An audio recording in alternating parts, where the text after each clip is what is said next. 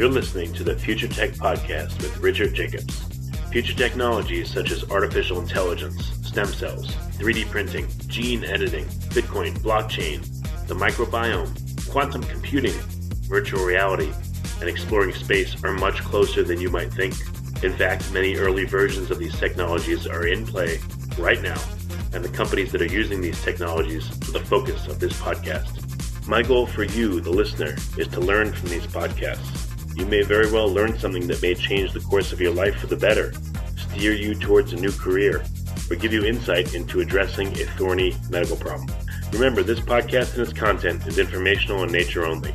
No medical, tax, legal, financial, or psychological advice is being given. If you've enjoyed the podcast, please listen, subscribe, like, and tell your friends about it. Thank you.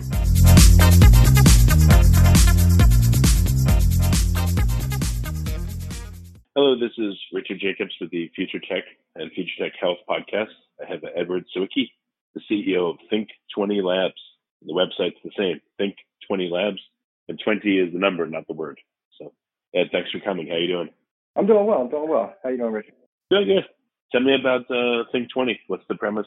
So the premise is um, I've been I've been wanting to be in the industry for a long time. I've been studying cannabis for about twenty plus years, and um, just really kind of turned the corner in Maryland. Um, medicinal cannabis became available. So I thought using some of my background, I mean, I've been building D N A sequencing labs, molecular biology labs for the past fifteen years. And I figured I wanted to bring that into this space. I mean, it's something that I've, I really enjoyed doing on the sequencing side. And then to be able to bring something cannabis related into it really made me want to move into the market. And a friend of mine that was at, I was previously at Illumina for about eleven years. He left as well. And um, we just decided to start this venture together. And then we met our other business partners, Michael Vindell and Steve D'Onofrio.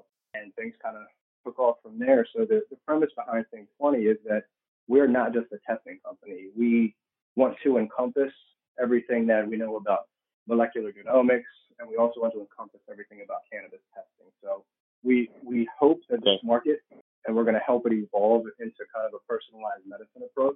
But there's a lot of things that have to happen to get to that point. Okay. Um, when you talk about sequencing, are you sequencing literally the D N A of different uh, cannabis plants? Are you sequencing the epigenomic marks on the on the uh, on the plants? Pretty I mean, much, what, what are you literally sequencing? Pretty much everything. So so what we're going to do right now, we're focusing mainly on getting our first two labs open and fully operational, which the, our Maryland lab is fully commercialized, operational, and ready to go. Our Irvine facility is about two weeks out, three weeks out maybe. And what we plan to do is not is to not only offer compliance testing, but also offer quality assurance testing, and then get more into the research where we'll be doing R N A sequencing, D N A sequencing, epigenetic work, proteomics work, metabolomic work, whatever idea a grower or processor or anyone comes to us with, we're we're willing to take on those research projects and help them design those projects. Well, what would some of the reasons be to sequence the D N A, R N A, proteomics, all that, metabolomics of, of cannabis or of hemp? To, to really try to understand what this plant can do. I mean, the plant itself obviously has been utilized for over three thousand years as a, as a medicine for several cultures. But because of the recent stigma, it's the prohibition has prevented any type of research and really looking into the smaller molecules of this plant, because we're not just talking about the cannabinoid profile. We're talking about the terpene profile.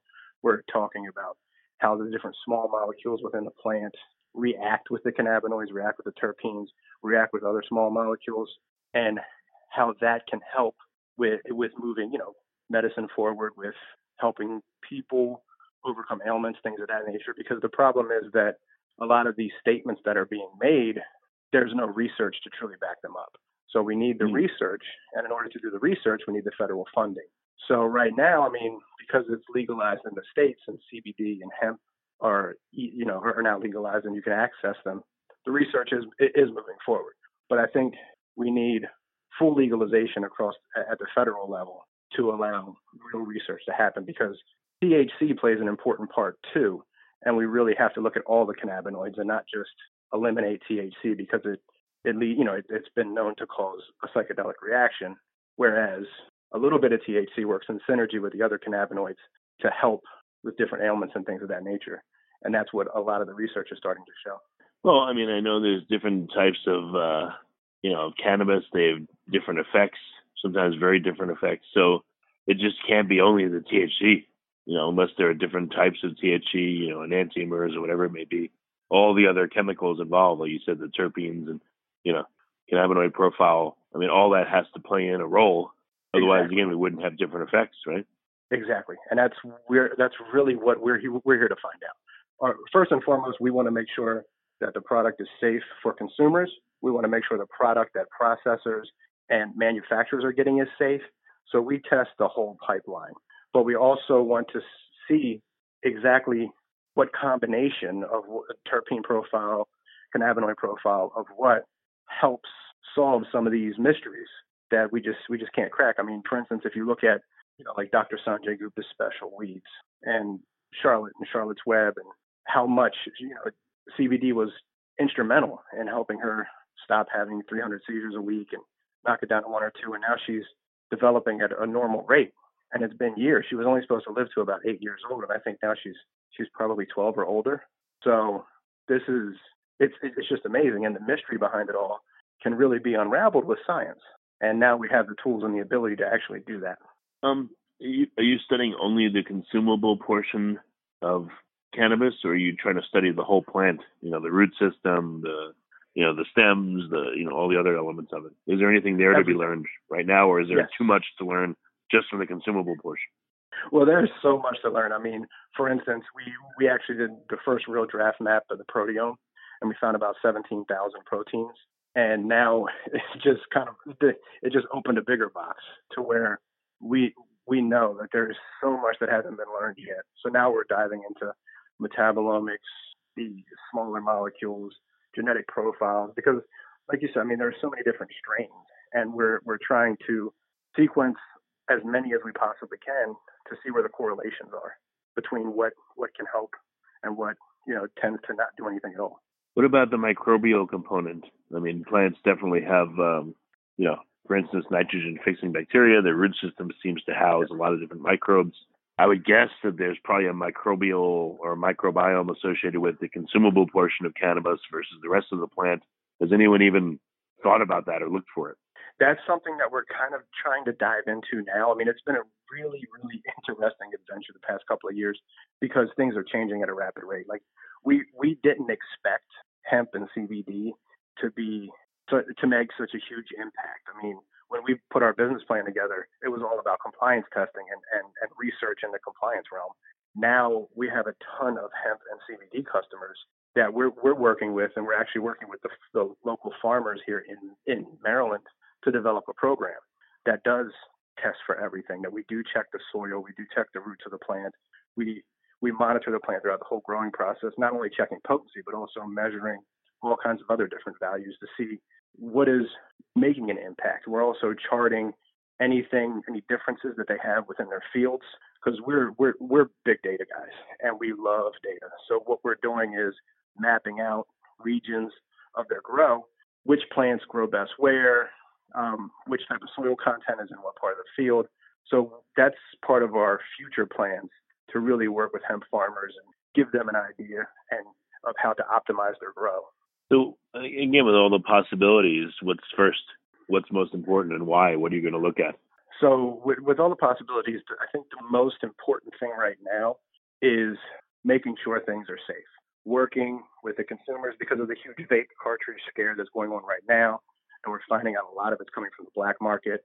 Uh, basically, just having tests available to where we can make sure that, that these are these samples are pesticide free.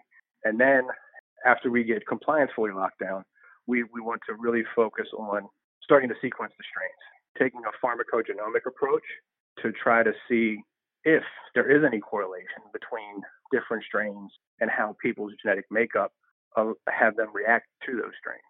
So, for instance, you know. You know, the cytochrome P four fifty family is responsible for drug metabolization. So we really want to find out how an individual will react to a sativa, to an indica, to, you know, Gorilla Glue, to, to Blue Dream, whatever that strain may be. and to see if it will honestly help with their ailment. So the future holds, and we actually are doing this now, putting Q R codes on all of our products. So if it's T twenty tested, you'll have a Q R code that we will send you. It'll, you can put it on your all of your products. It's linked to that specific product, that specific S K U. It'll pull up. A customer can go into a dispensary or even to a grocery store that's selling a C B D product, scan the Q R code, it'll pull up a report with some creative work at the top. And then if you scroll to the bottom, you can download the full report. You can, there'll also be promo offers and tutorials, because we really want to educate the consumer as to what is a terpene profile, what do cannabinoids do, how can this pesticide affect you. We really want the consumer to be able to access all this information, and we're going to provide it for them. So you were talking about a scare in, uh, I guess, e-cigarettes or vaping. What can you talk a little bit about that and where that came from and what the problem is or appears to be? Yes, oh, of course, of course. So what what we've seen, and um, there was I was just listening to a news article this morning um, about fifteen products that were tested by a, a lab out in California called CannaSafe, and basically out of in thirteen of those fifteen products, they found vitamin E acetates, which is fine as a topical and it's fine as a supplement, but it's really something that you shouldn't smoke. And they also found high levels of pesticides. I think one pesticide that turns into hydrogen cyanide was um, fifty-one percent higher than the than the limit that's allowed. So it's it's honestly the the black market is what's what's hurting the legal market, is because now people are under the perception that all vape pens are bad, when again it's it could potentially just be all black market vape pens. We just don't know. Yeah, that's horrible. Hmm. It's super important, I guess, to to really find out who's making what. And uh, I mean, are there any controls on, you know, makers and purveyors of C B D? I mean, certainly. No. Well, I, there are not. I guess that's, you would think medical marijuana there is, but maybe there's not. I don't know. Yeah. Oh no. So medical cannabis, there there is. If you go, every state has their own set of rules. I mean, there's pass-fail. We have criteria for Maryland. We have criteria for California. We know exactly what passes or fails in the report. With C B D, there there is not there there there is no criteria. So we're kind of in a in a very very strange place where, because we've tested products that people have sent in, and some of them have no C B D in them at all. Some of them have a Schedule One narcotic that was that's over in the U K. It's not a Schedule One here, but it's an additive of M D M A. We have um, stuff come in with pesticides, heavy metals. I mean, and we really can't do anything except report out what we find. And luckily, we've worked with some really great companies, and we report stuff like that out. They're quick about fixing it. So that's really that's who we want to work with. We want to we want to make sure the consumer's safe, and we also want to make sure the clients are safe, that they're getting good product from the farmers that they're sourcing it from, or from the groves they're getting things from.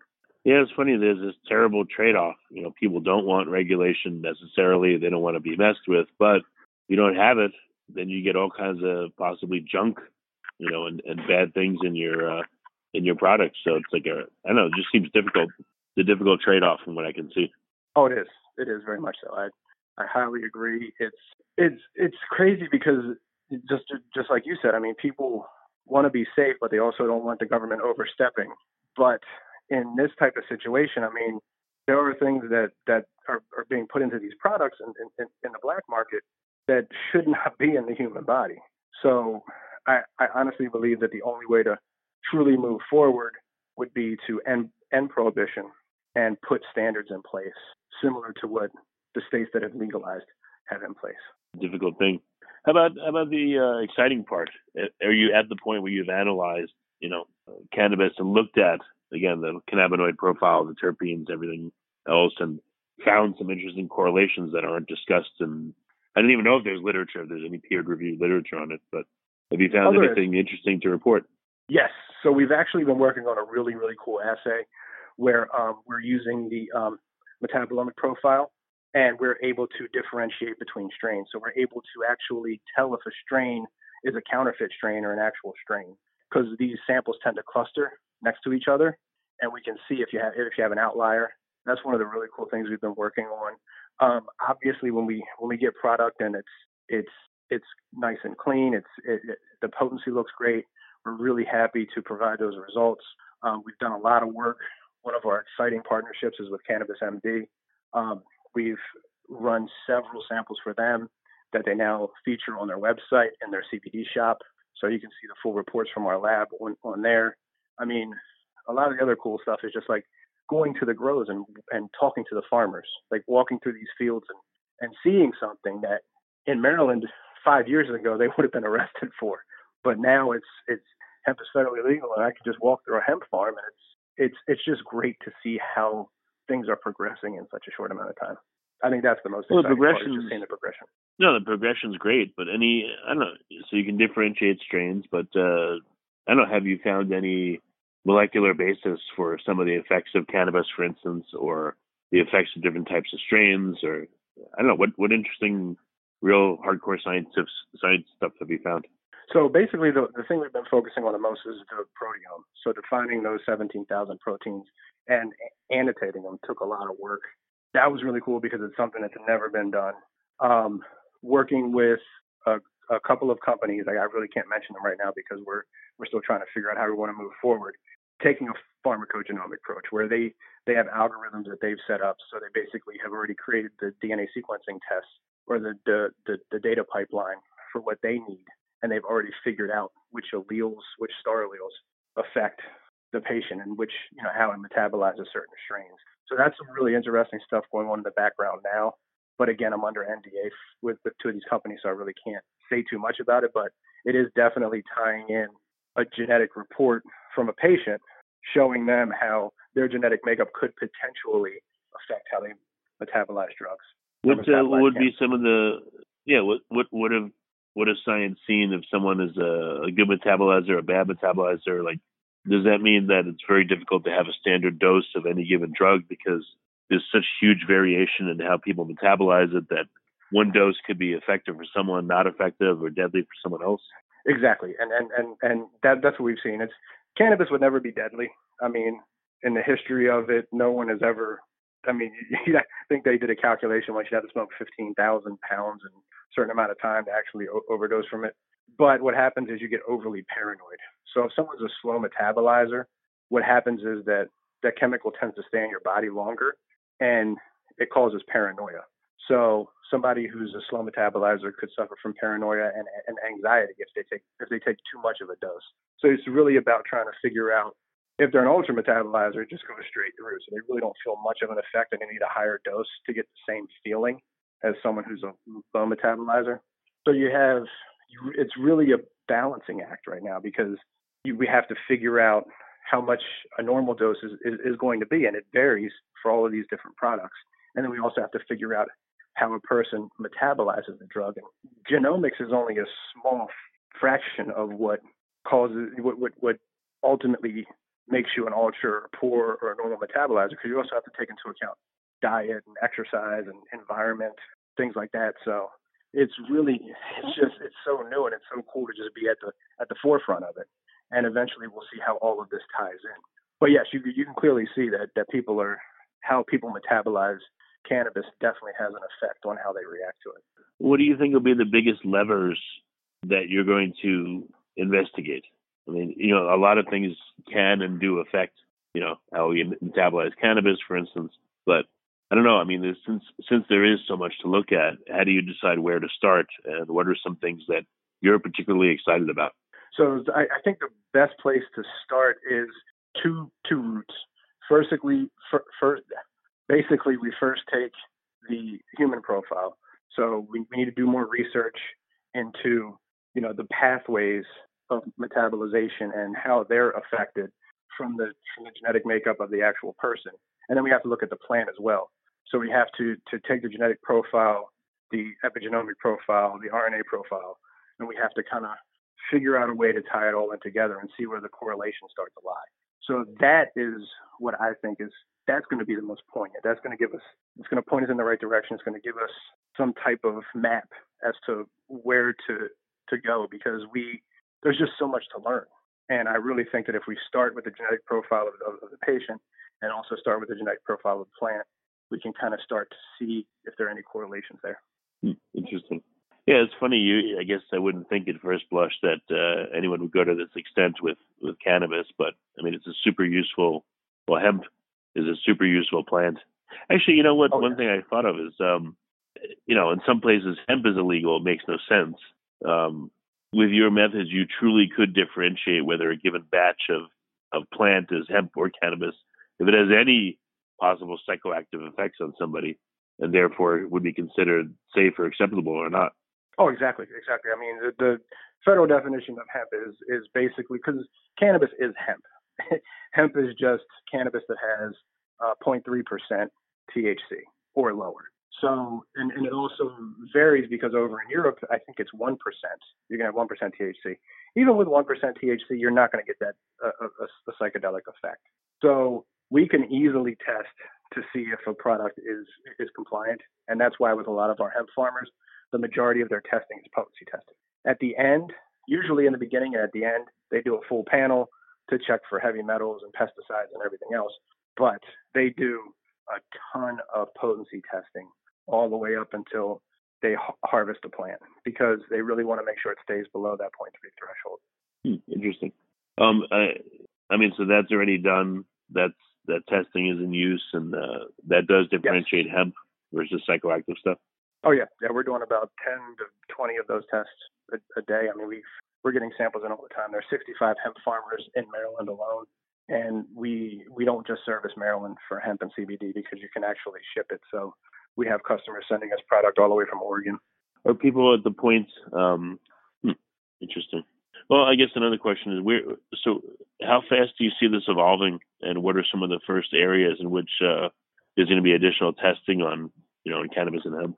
I, I, I really see this evolving at the state level. What what I've seen is a lot of states have already implemented mandatory testing for, for hemp and C B D products, um, just because it's needed. It's not done at the federal level. It's not regulated with the F D A, but to really make sure that the consumer's safe, I think it's smart for these states to kind of step in and say, listen, you're not allowed to sell product unless it's fully tested.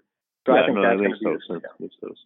yeah, I think that's I think testing is going to be the I think people are really starting to pay attention to it now because of what you know what, what's happened recently with the vape scare, but also, you know, making sure that that the, the hemp that is sent falls within federal guidelines. Um, also make, making sure that that the end user is getting the product that they're told they're getting, and also making sure that the manufacturer is getting the product from the grows that they say they're getting. So I think the evolution is truly going to be how the lab space evolves and becomes a very, very important part of this entire process, because it kind of plays like the gatekeeper. You're just making sure that everything is correct and everything's in line.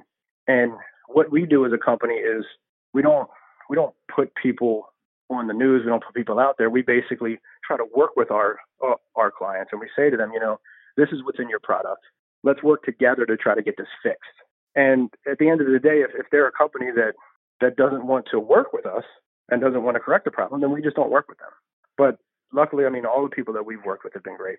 So, so you said there is peer-reviewed literature. Um, I mean, who is funding research into hemp and cannabis? And I don't know, are there particular publications that specialize in it, or uh, you know, what kind of people are, are working in this field? Yeah, so, so so there are some universities that are doing some research. Um, a lot of it's private. Um, for instance, a company, Medicinal Genomics, just worked with a private investor to uh, to do a lot of sequencing of um, of some cannabis plants. Uh, there is some cannabis-focused literature out there.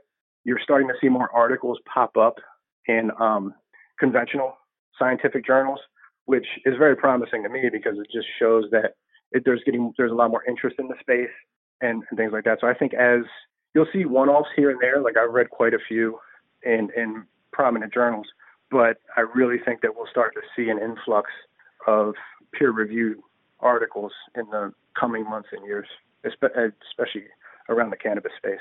Very good, very good. So where's the best place to find out more? How can people get in touch? Oh, the best place to find out about Think twenty, or the best place to find about cannabis? oh, well, cannabis is a million places, but uh, in particular, Think twenty. Yeah, how do, how do people oh, get in touch with, with you or the company and find out more? I would definitely suggest going to our website first. Um, we have a ton of information there. All of our bios are there. Um, we have a great team. Um, basically, you can also go to Cannabis M D's website, um, go to Shop C B D, and you'll see us there as well. Um, videos of, of our lab in Irvine. Uh, some of the testing that we perform, and we're going to be adding more and more scientific content with Cannabis M D to that site as well. So this is a this this relationship just started, and it's going to continue to evolve. And we are going to be putting out science articles and tutorials and things like that there, along with our website as well. Well, very good. Well, I appreciate you coming on the call. Thanks, Ed. Oh, thank you for having me. Appreciate it, Richard.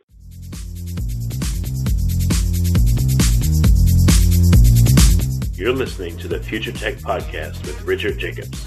Future technologies such as artificial intelligence, stem cells, three D printing, gene editing, Bitcoin, blockchain, the microbiome, quantum computing, virtual reality, and exploring space are much closer than you might think.